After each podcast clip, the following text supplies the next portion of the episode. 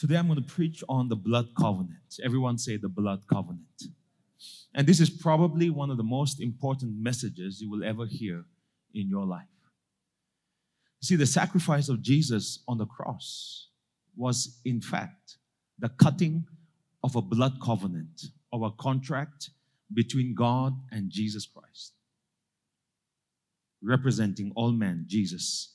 And this is really the basis and the foundation of our relationship with God. This is really the basis and foundation of the gospel of grace. Because the blood covenant is our constitution, it is the document upon which all the rights and the privileges we have as citizens of the kingdom of God is enjoyed. If you want to really understand what it means to be a citizen of the nation of India with all the rights that you have, you need to know your constitutional rights.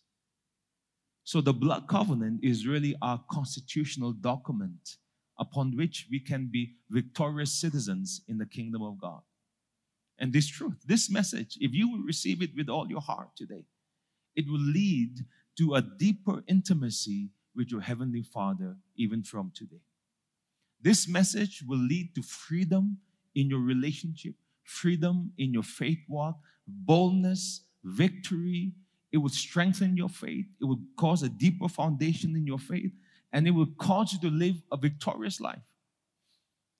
This message will also give you the key so that you can possess, you can inherit, you are able to receive and enjoy all the rights and the privileges that you have as a child of God.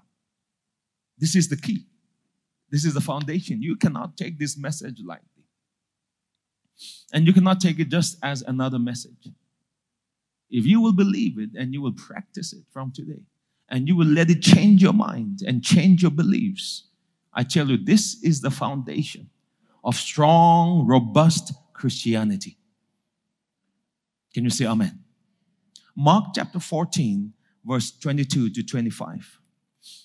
We'll take communion after the message. So just make sure you keep your elements with you. If you have not received it, you will receive it after the message is over. Mark chapter 14, verse 22 to 25.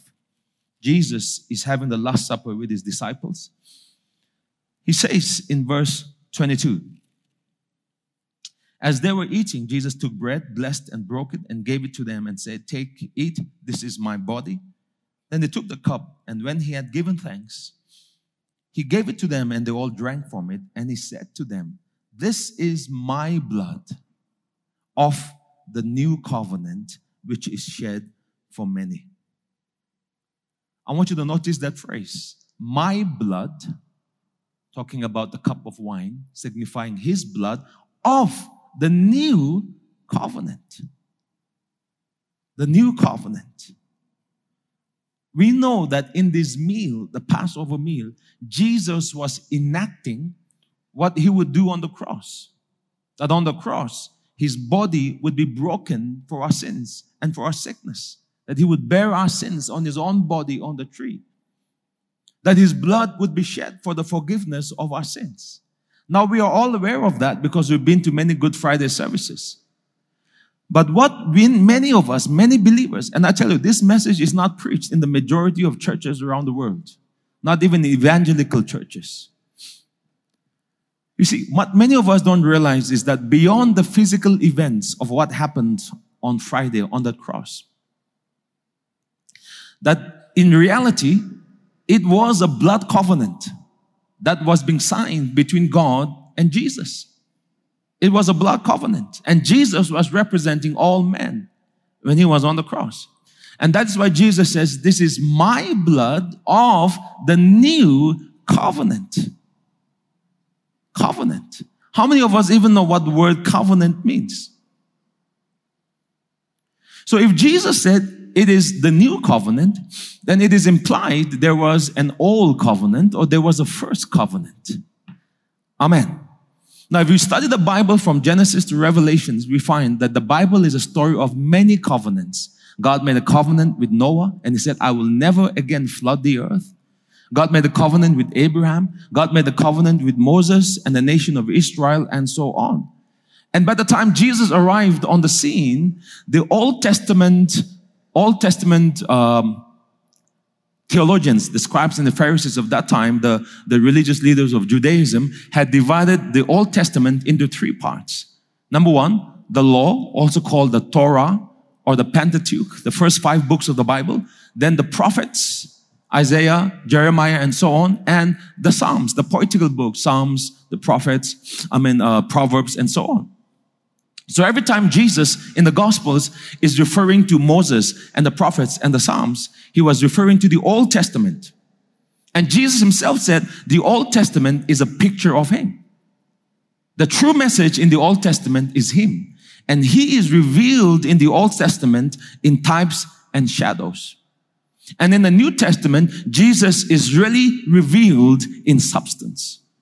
So in reality, the Bible is one story. Even though we have the story of Moses and Naaman and all the stories of Isaiah and so on, this Bible is really one story. There's one common thread from Genesis to Revelations, and it's a story of God entering into a blood covenant with man to redeem mankind from their sins. And you see the story of the blood all the way from Genesis when God killed the animals so that he can clothe Adam and Eve with the skin of animals. All the way to Jerusalem, I mean, to, to Revelations, where, where Jesus is worshipped for being the Lamb of God in heaven. It's one story of redemption. The Old Testament tells us that it is going to happen. The Gospels tell us it happened. And the New Testament explains what happened when it happened. So we have the Old Testament and we have the New Testament. The word testament is from a Latin word testamentum, which simply means a will, a contract. So a more accurate translation should have been the Old Covenant and the New Covenant. Because the Old Testament talks about the Old Covenant of the law, which was based on the sacrifice of animals, bulls and goats and also based on the Ten Commandments and all the other laws, which defined God's relationship with the nation of Israel.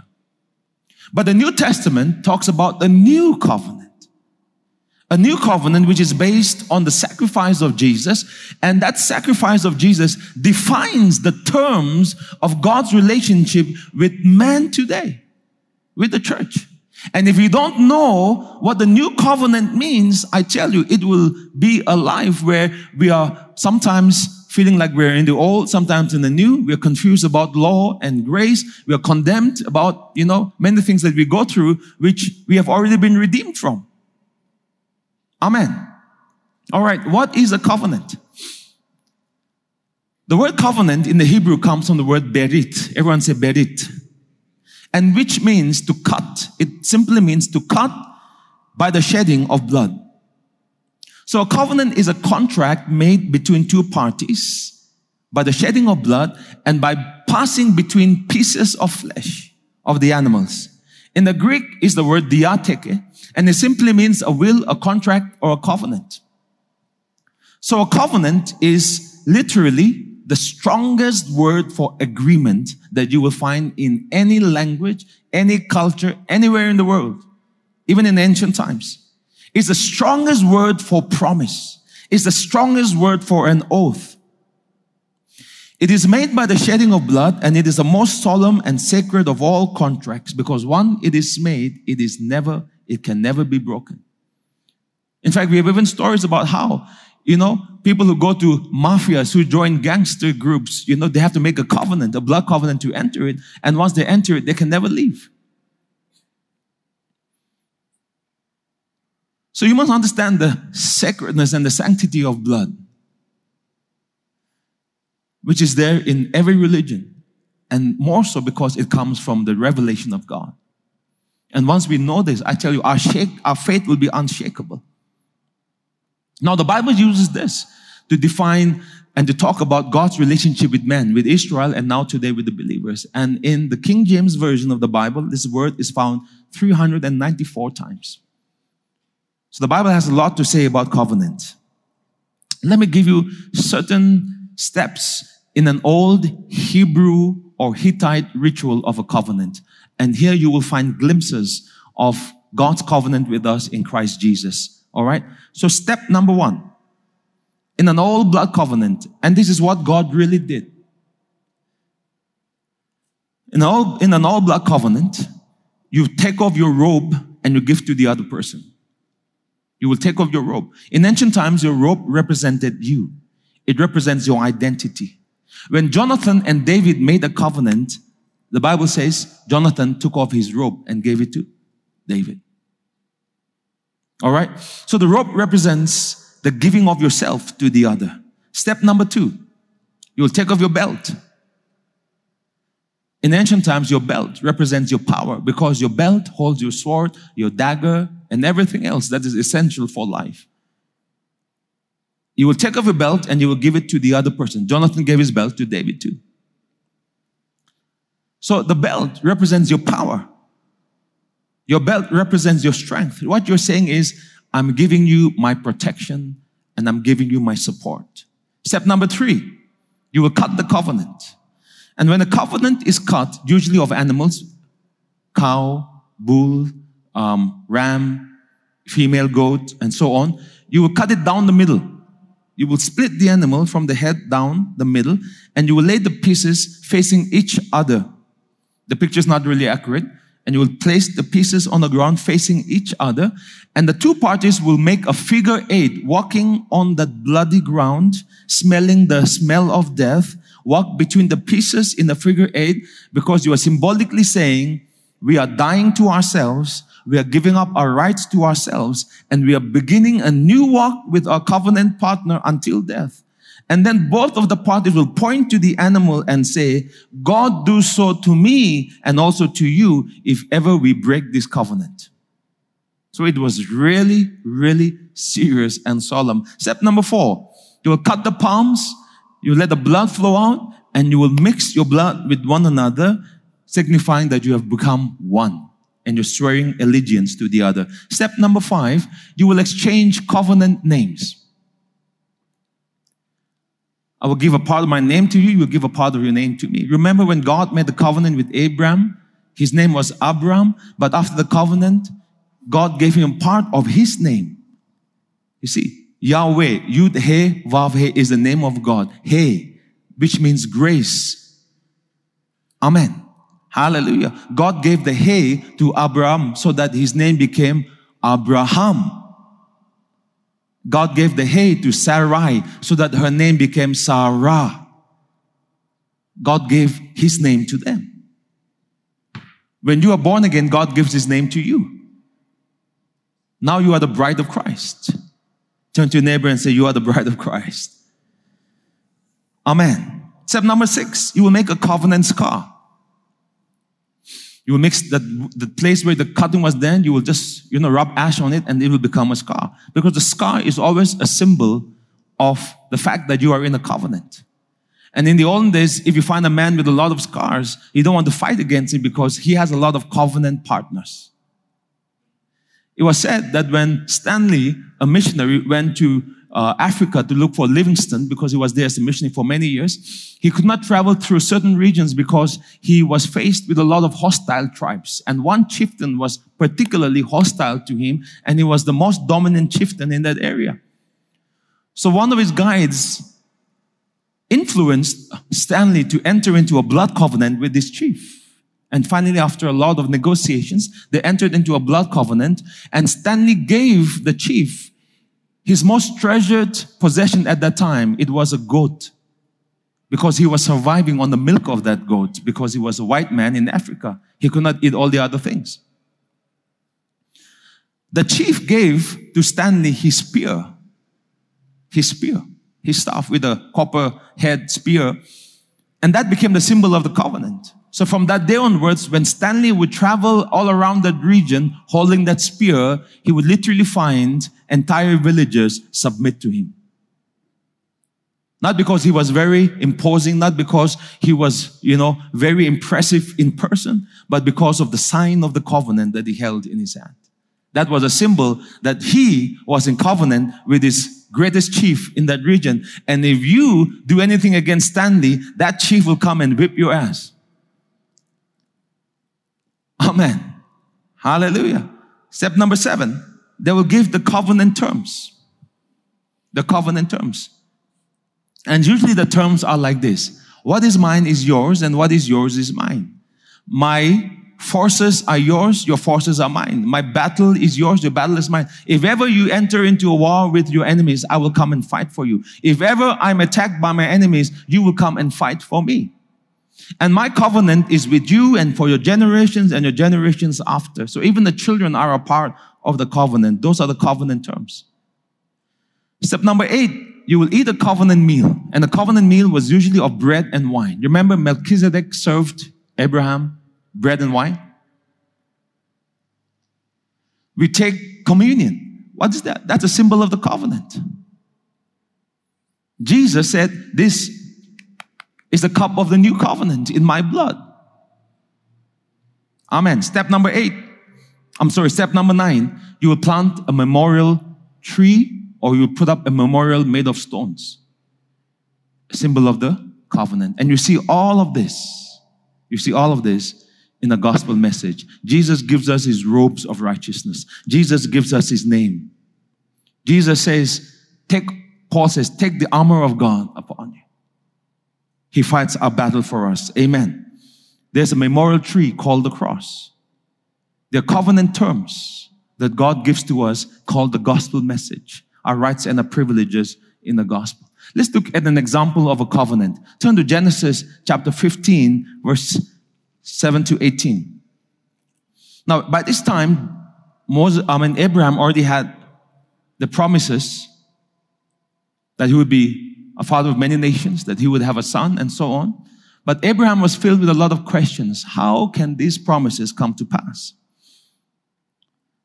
So he keeps on asking the Lord, Lord, you have promised me this, you have promised me an offspring, but how are these things going to come to pass? Verse 7. Then God said to Abraham, I am the Lord who brought you out of Ur of the Chaldeans to give you this land to inherit.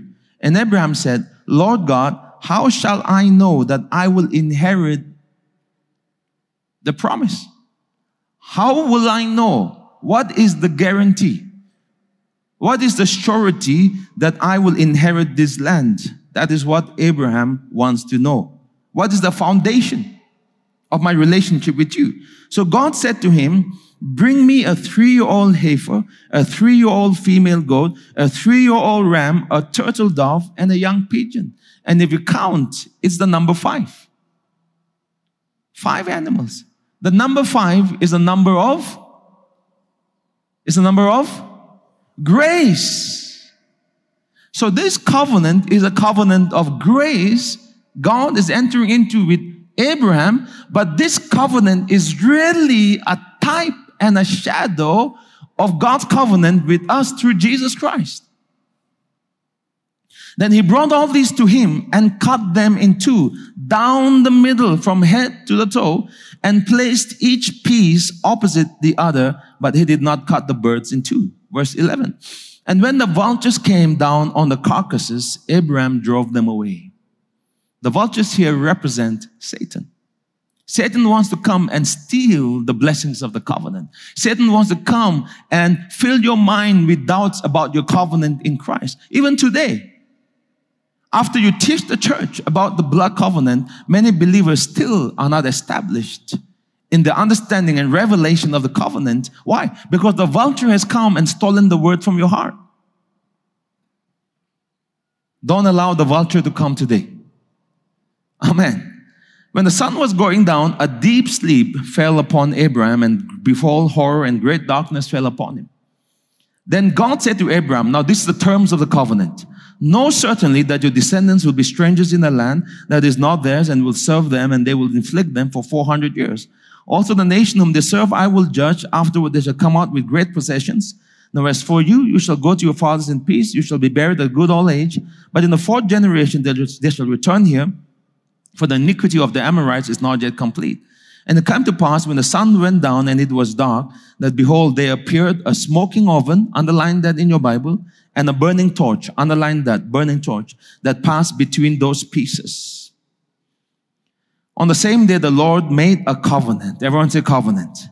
With Abraham saying, To your descendants I have given this land from the river of Egypt to the great river, the river Euphrates, the Kenites, the Kenizzites, the Kadmonites, the Hittites, the Perizzites, the Rephaim, the Amorites, the Canaanites, the Girgashites, and the Jebusites. So God made a covenant with Abraham and said, I'm giving this land to you. At the terms of the covenant.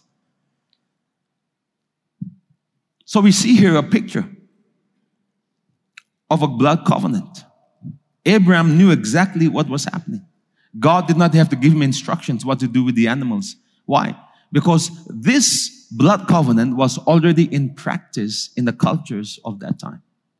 And when God said, bring me this and bring me that animal, Abraham knew God is entering into a covenant with me. So Abraham cuts the animals in two, places them on either side. The vultures come. He is fighting off the vultures. And then a deep sleep comes upon him because it was not a covenant between God and Abraham. Technically. Somebody else came and represented Abraham in this covenant. Because Abraham did not walk through the pieces. He was sleeping.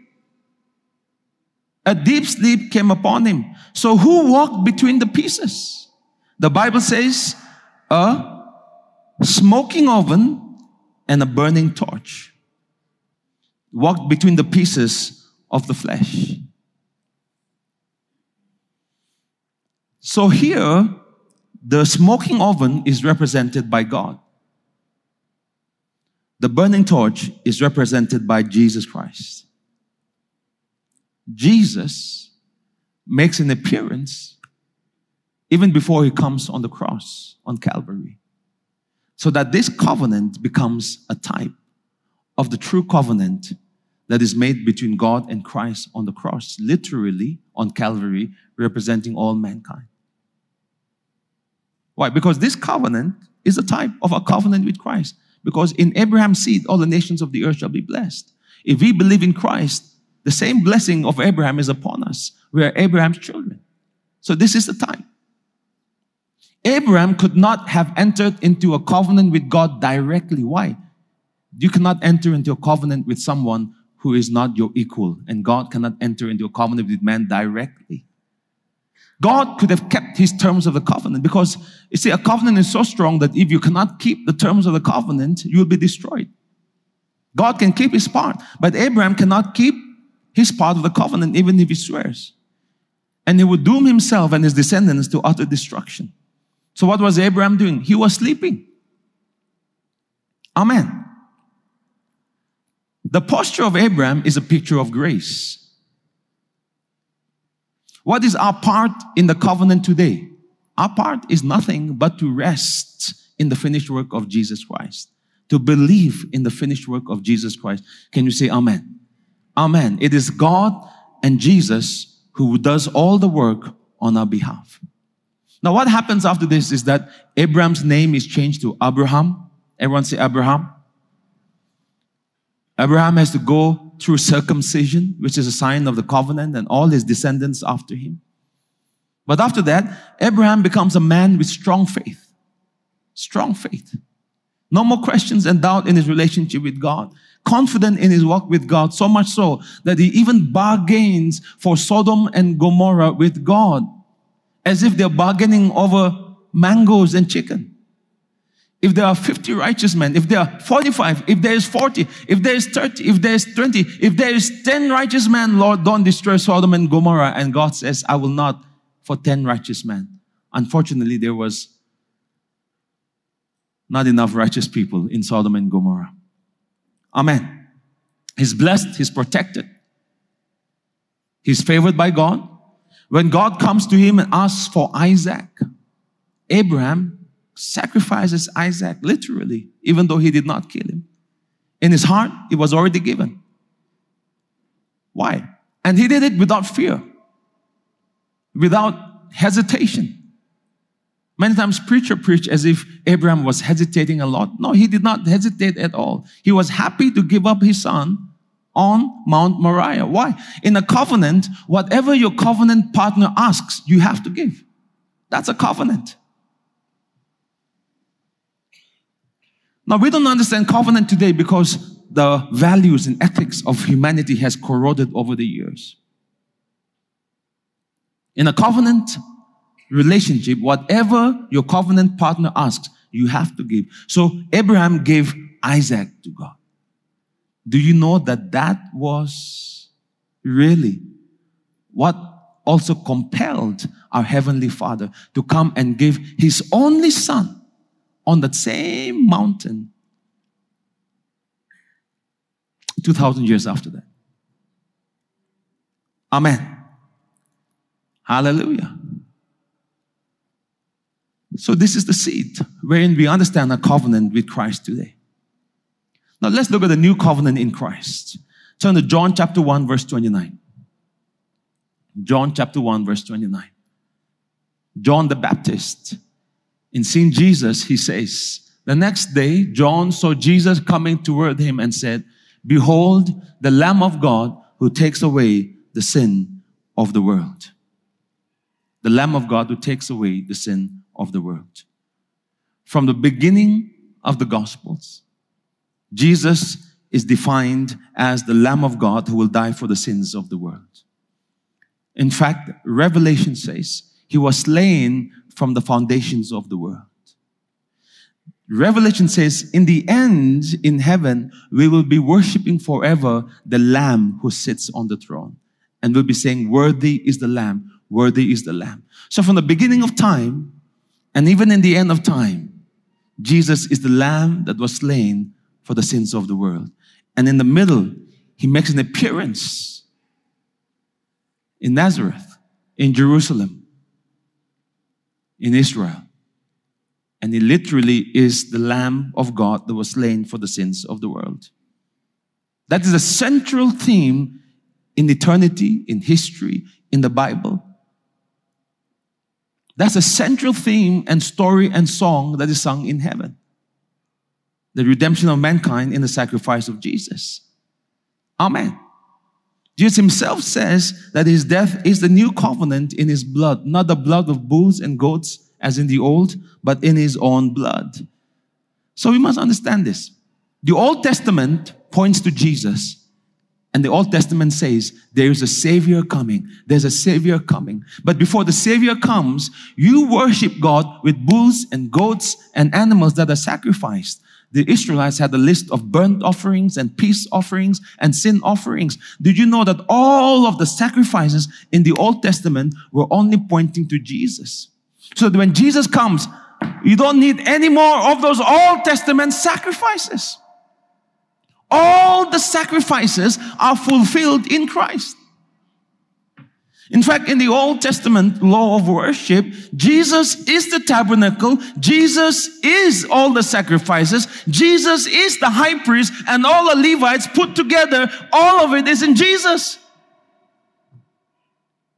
That's why Paul says, if you have Christ, you have the substance. Why go back to an old form of worship again when it all becomes about washing your hand and observing days, observing, observing days and festivals and trying to keep objects around the house that bless you? No, our faith is no longer in all those things. We worship God in spirit and in truth. Can you say amen? Amen. For that matter, let me say something about what has been going on in the newspapers about the Sabbath.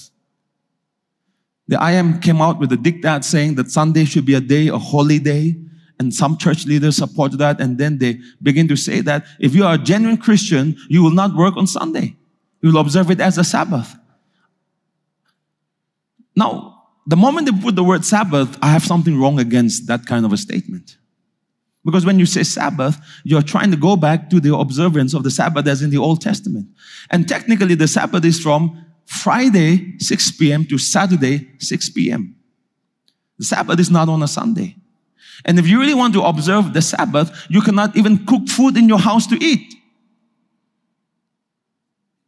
You're not allowed to even light a fire. That's why when you go to Israel today, if you go to the hotels on the Sabbath, they have a Sabbath lift and then they have the normal lift. The normal lift is for tourists, the Sabbath lift is for the Jews. Even today. And the Sabbath lift is automatic because they have programmed it so that it opens in every floor.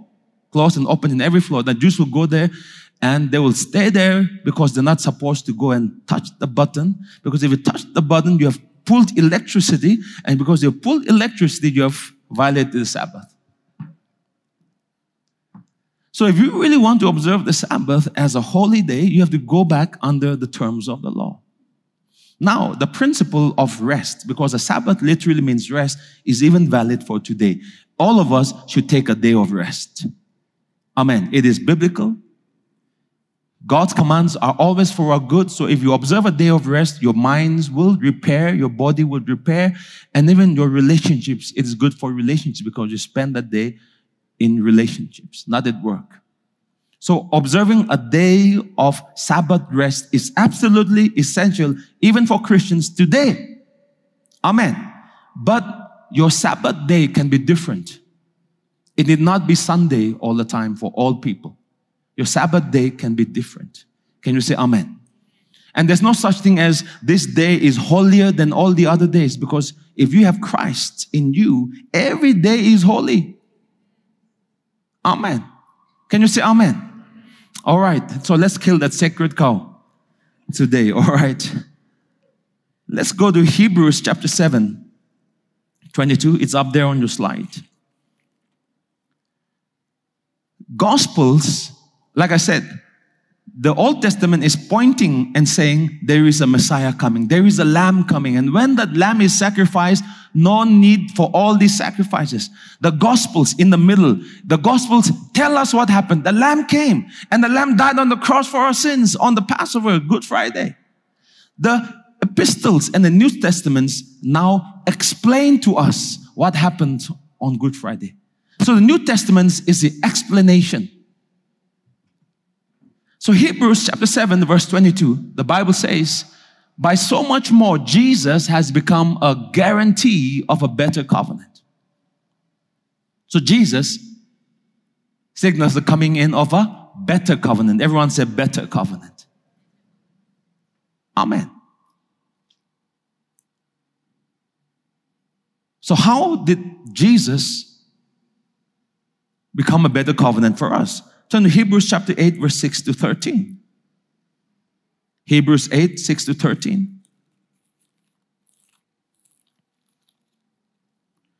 By now he has obtained a more excellent ministry, inasmuch as he is also mediator of a better covenant. He is the mediator. The word mediator means a go-between, a go-between. Someone who comes between you and another person. A mediator of a better covenant, which was established on better promises. So, God could not enter into a covenant with Abraham directly because Abraham was man, God is God. You cannot enter into a covenant with someone who is not your equal. So God had to find a mediator. So Jesus came and he could enter into a covenant with the Father because Jesus was God completely. Amen. So he stands in between God and man and he can enter into a covenant with God as equals because he is fully God and fully divine. But he could also bring all men who believe in him into this covenant. Why? Because he is fully man. Fully man, complete man, except that he had no sin. And that's why he could be the mediator. He could bring man into the covenant and he can bring God into the covenant in him. How beautiful is Christ. How beautiful is the gospel. Amen. Hallelujah. For if that first covenant had been faultless, the old covenant, no place would have been sought for a second covenant. But because finding fault with them, verse 8, he says, Behold, the days are coming, says the Lord, when I will make a new covenant. Everyone say new covenant when I will make a new covenant with the house of Israel, with the house of Judah, not according to the covenant I made with their fathers in the day when I took them by the hand to lead them out of the land of Egypt, because they did not continue in my covenant, and I disregarded them, says the Lord. For this is the covenant, the new one, that I will make with the house of Israel after those days, says the Lord. I will put my laws in their mind and write them on their hearts. So it's no longer outside, it's inside. We worship in spirit and in truth. And I will be the God and they shall be my people. None of them shall teach his neighbor and none his brother, saying, Know the Lord, for all shall know me, from the least of them to the greatest of them. For I will be merciful to their unrighteousness, and the sins and the lawless deeds I will remember no more. These are some of the terms of the covenant. The sins and the lawless deeds I will remember no more. God is swearing, ah, ah, I will remember your sins no more. Why do we keep on reminding ourselves of our sins all the time? Of each other's sins? When God said, I will remember your sins no more if you will believe in what Christ has done. He will be merciful to our unrighteousness. And I will remember your sins no more. Verse 13. In that he says, a new covenant he has made the first obsolete now, what is becoming obsolete and growing old is ready to vanish away. So, the new covenant is established in the death and the blood of Jesus Christ.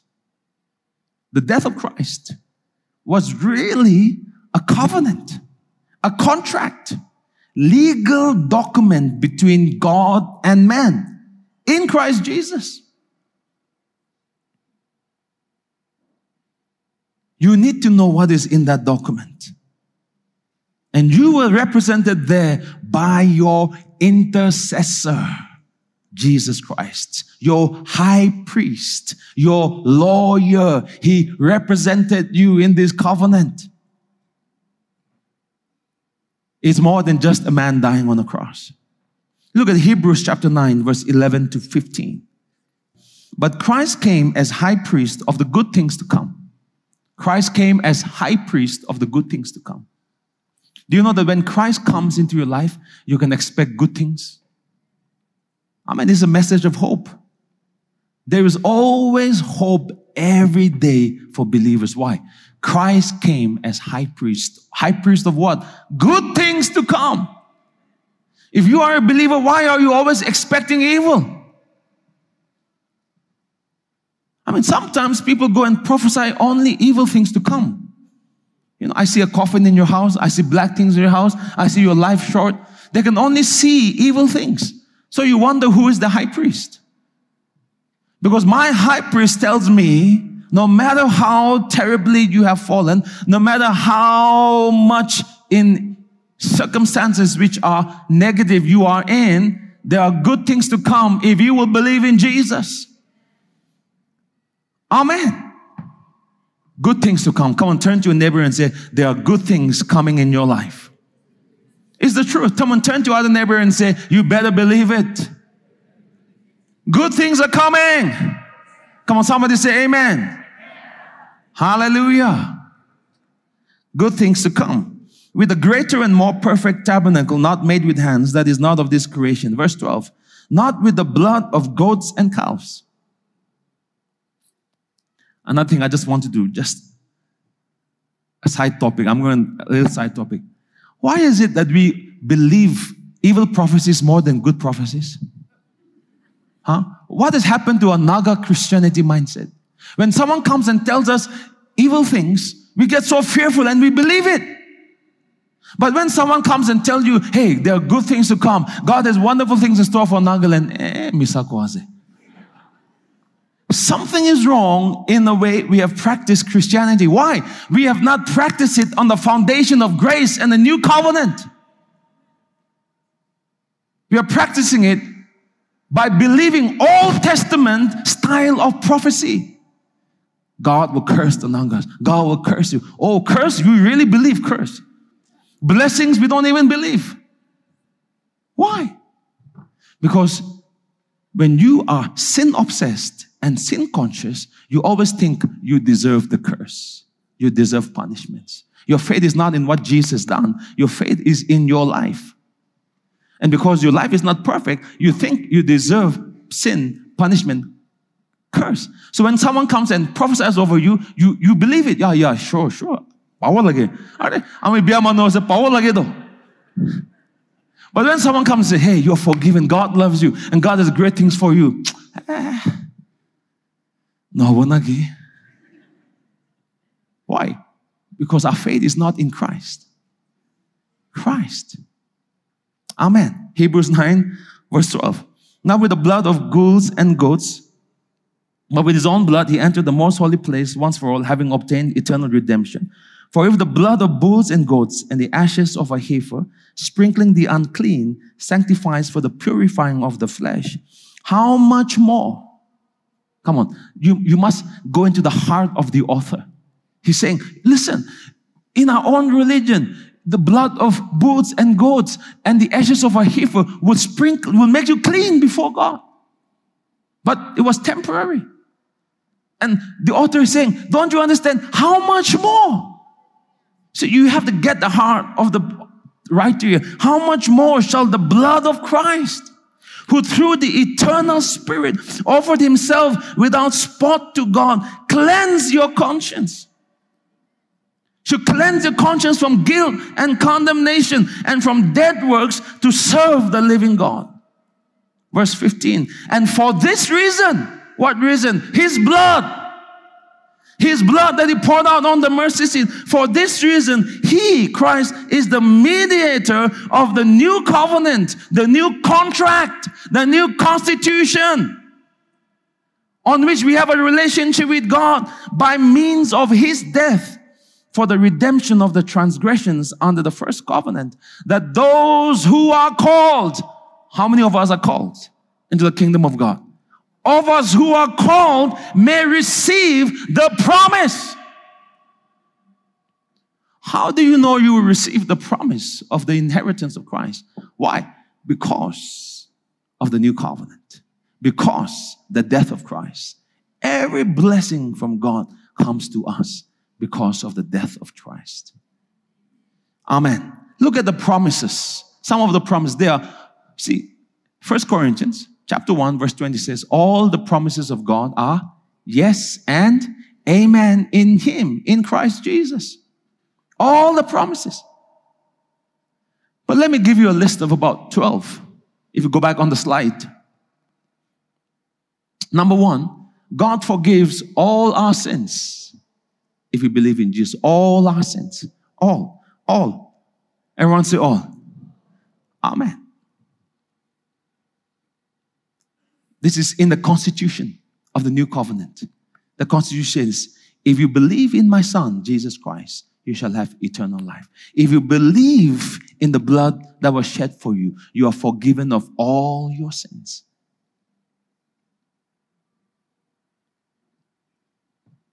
It's in a written document.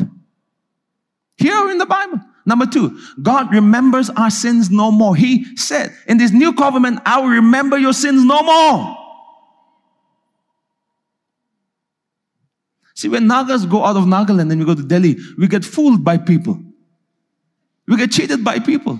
Even the police will cheat us. Even the government cheats. Why? Because we Nagas, we don't know our constitution. We don't know our constitution. We don't know our rights. But you see some of those people who are born in those places, Bengalis and this, all these people, I mean, they will bargain for five rupees, two rupees. Why? They know their rights. Amen. When you don't know your rights, you can be taken for a ride. Even it rhymes. When you don't know your rights, Satan will take you for a ride. Amen. But when you know your rights, your faith will be tight. Hallelujah. Number three, God promises He will never be angry with us again is a covenant of kindness. You see this promise in Isaiah 54 when he says, I will never be angry with you again. Number four, I will never leave you nor forsake you. God promised, I will never leave you, I will never forsake you. How many of you sometimes you feel far from God? Come, let's all be honest, you feel far from God. Do you know that that's only your feeling?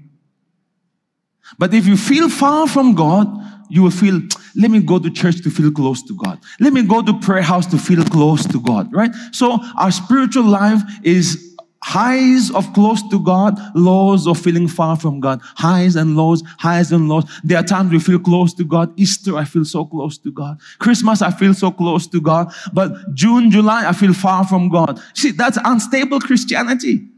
That's when you don't know you are in a new covenant. In a new covenant, Christ is in you. You are in Christ. You are never far from God. You will never be far from God. Your sins cannot separate you from God.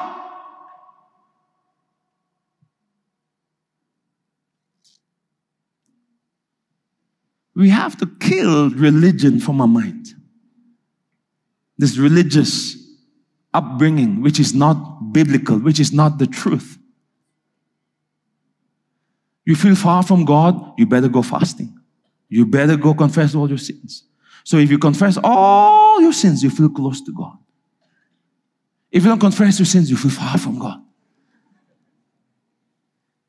Look, I believe in confession of sins. I believe you should confess your sins. Amen. But the truth is, the moment you become born again, Christ is in you, you are in Christ. He never leaves you. Can you say amen?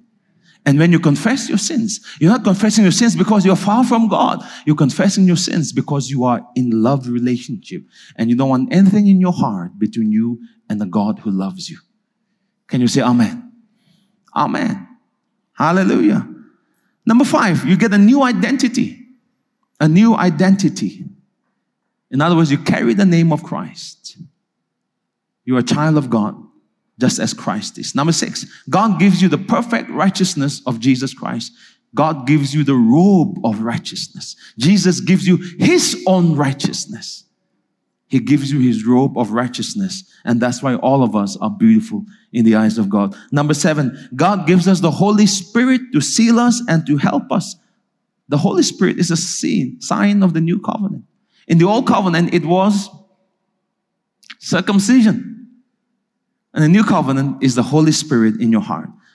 Number eight, God is for you. His strength, His favor, His power, His protection is for you. There is no condemnation. If God is for us, who can be against us? Number nine, we have access to the throne of grace anytime. The author of Hebrews says, having boldness to enter into the holiest by the blood of Jesus Christ, by a new and living way.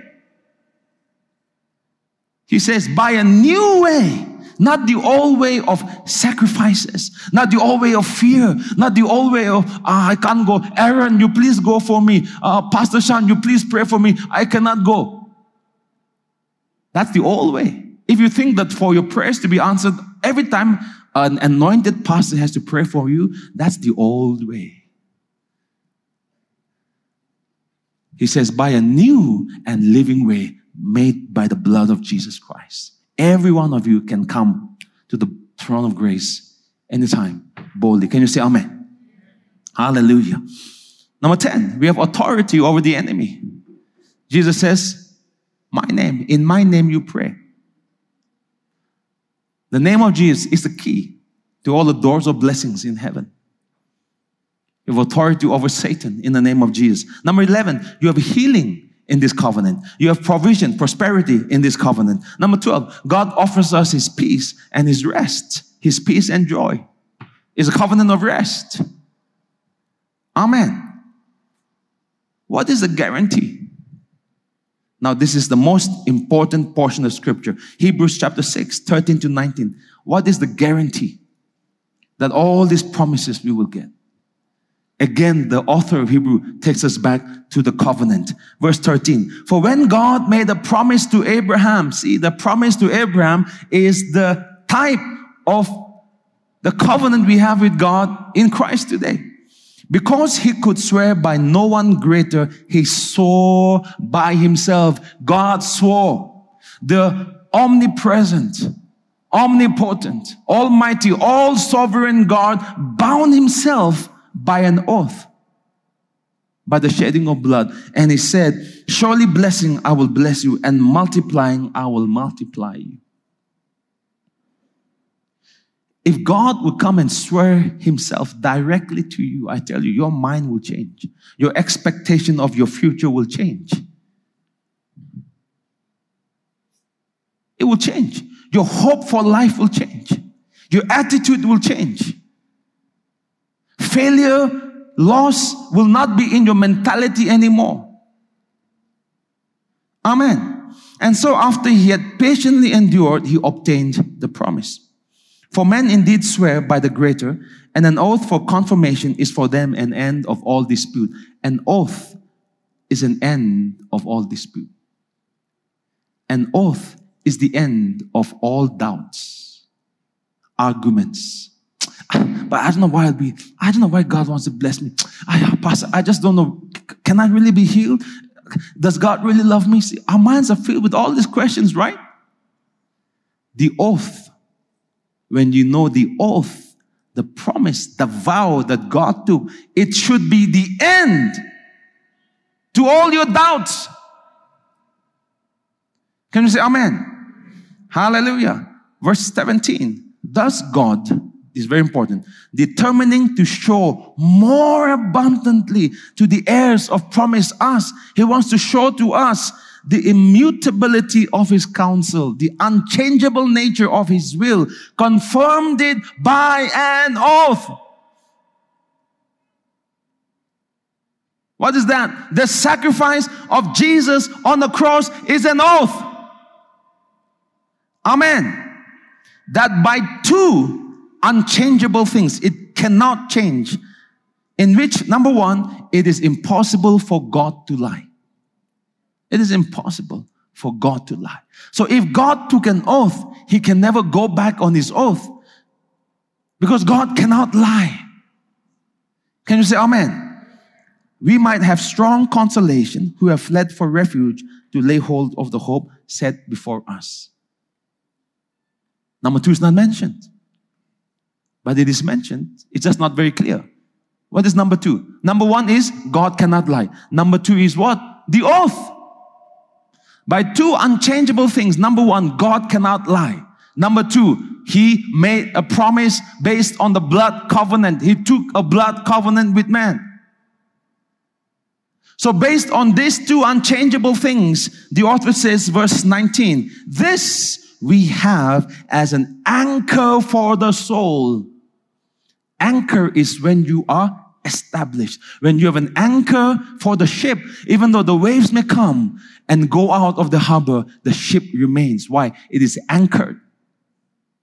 The storms of life may come. The waves of problems may come. Crisis may come into your life. Satan may bring storms in your life. But if your soul is anchored on what? The promise. If your soul is anchored on the covenant rights and privilege that you have. If your soul is anchored and trusting in Jesus, you will not be moved. Amen.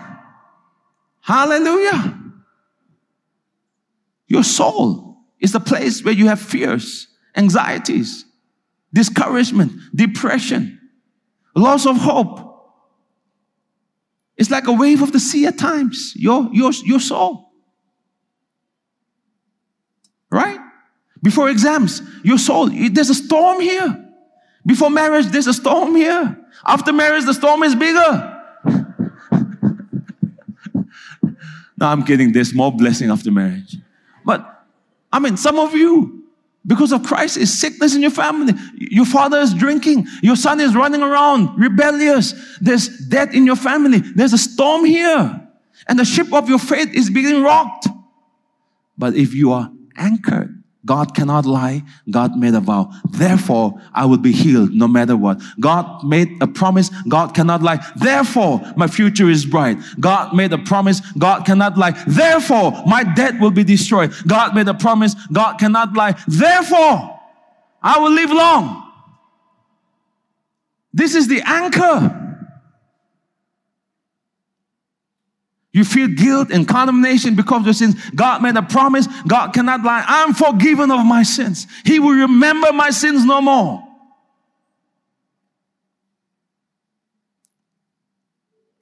Amen. Hallelujah. We have an anchor for the soul sure and steadfast, and which enters behind the veil. The veil. Talking about the most holy place. Enters into the very presence of God. The Lord spoke to me yesterday. I thought only two guarantee. The Lord said, There's another guarantee. First Timothy chapter 2, verse 5. How do I know the covenant rights are guaranteed to me today? I have a guarantee for healing. I have a guarantee for provision. I have a guarantee for victory over Satan. I know God cannot lie. He made a promise. If I use the name of Jesus, Satan has to flee. I'm not scared of any demon.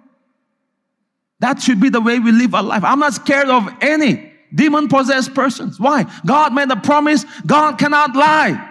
He has given me authority in the name of Jesus. When I use the name of Jesus, it's not because I'm so powerful, but because I'm the righteousness of God. The demon has to flee.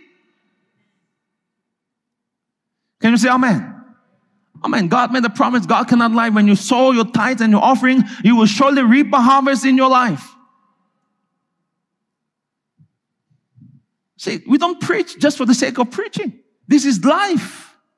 This is the faith by which you must live your life.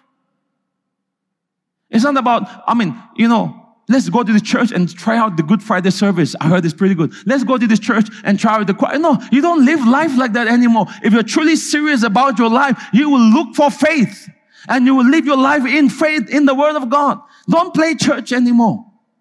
Don't play Christianity. This is about your life and death. Knowledge of the blood covenant. Amen. First Timothy chapter 2 verse 5. There is one God and one mediator between God and man. The man, capital M, Christ Jesus. And God spoke to me, do you know that you have a guarantee to all of these rights and privilege? Because in heaven, even today, there is a man. Do you know that even today, Christ is fully man and fully God? The Bible says there's one mediator. Not there was, there is one mediator, even today, between God and man. The man. The perfect man. There is a man in heaven who is fighting on your behalf. There is a man in heaven who is representing you. And because he is there, fully God and fully man, we have a part in the covenant if you will believe in him. And a part is only to believe. Abraham was sleeping.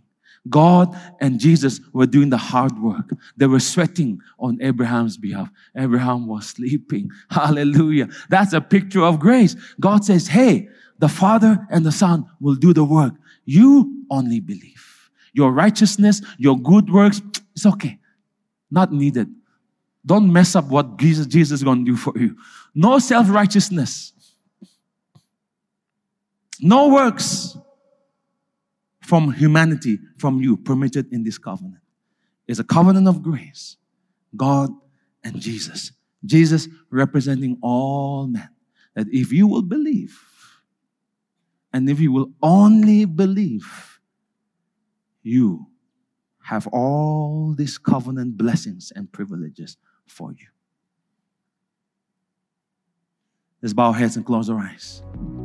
If you have been blessed through this podcast, we invite you to partner with us in sharing the gospel of Jesus Christ from Nagaland to the nations. We make all our series available for free, but it does cost us time, effort, and money to do it. So the support of people such as you will enable us to reach more people in more regions. Remember, when you give, the Word of God says in 2 Corinthians 9 8 that God is able to make all grace abound towards you that you, always having all sufficiency, all things, may have an abundance of every good work. If you would like to support our media ministry on a monthly basis or through a one time gift, kindly write to us at faithharvestnagaland at gmail.com and visit our website www.faithharvest.in and you can go to the giving section. You can also give through this UPI ID 700-5684-533 at Paytm. God bless you and thank you so much for your generosity.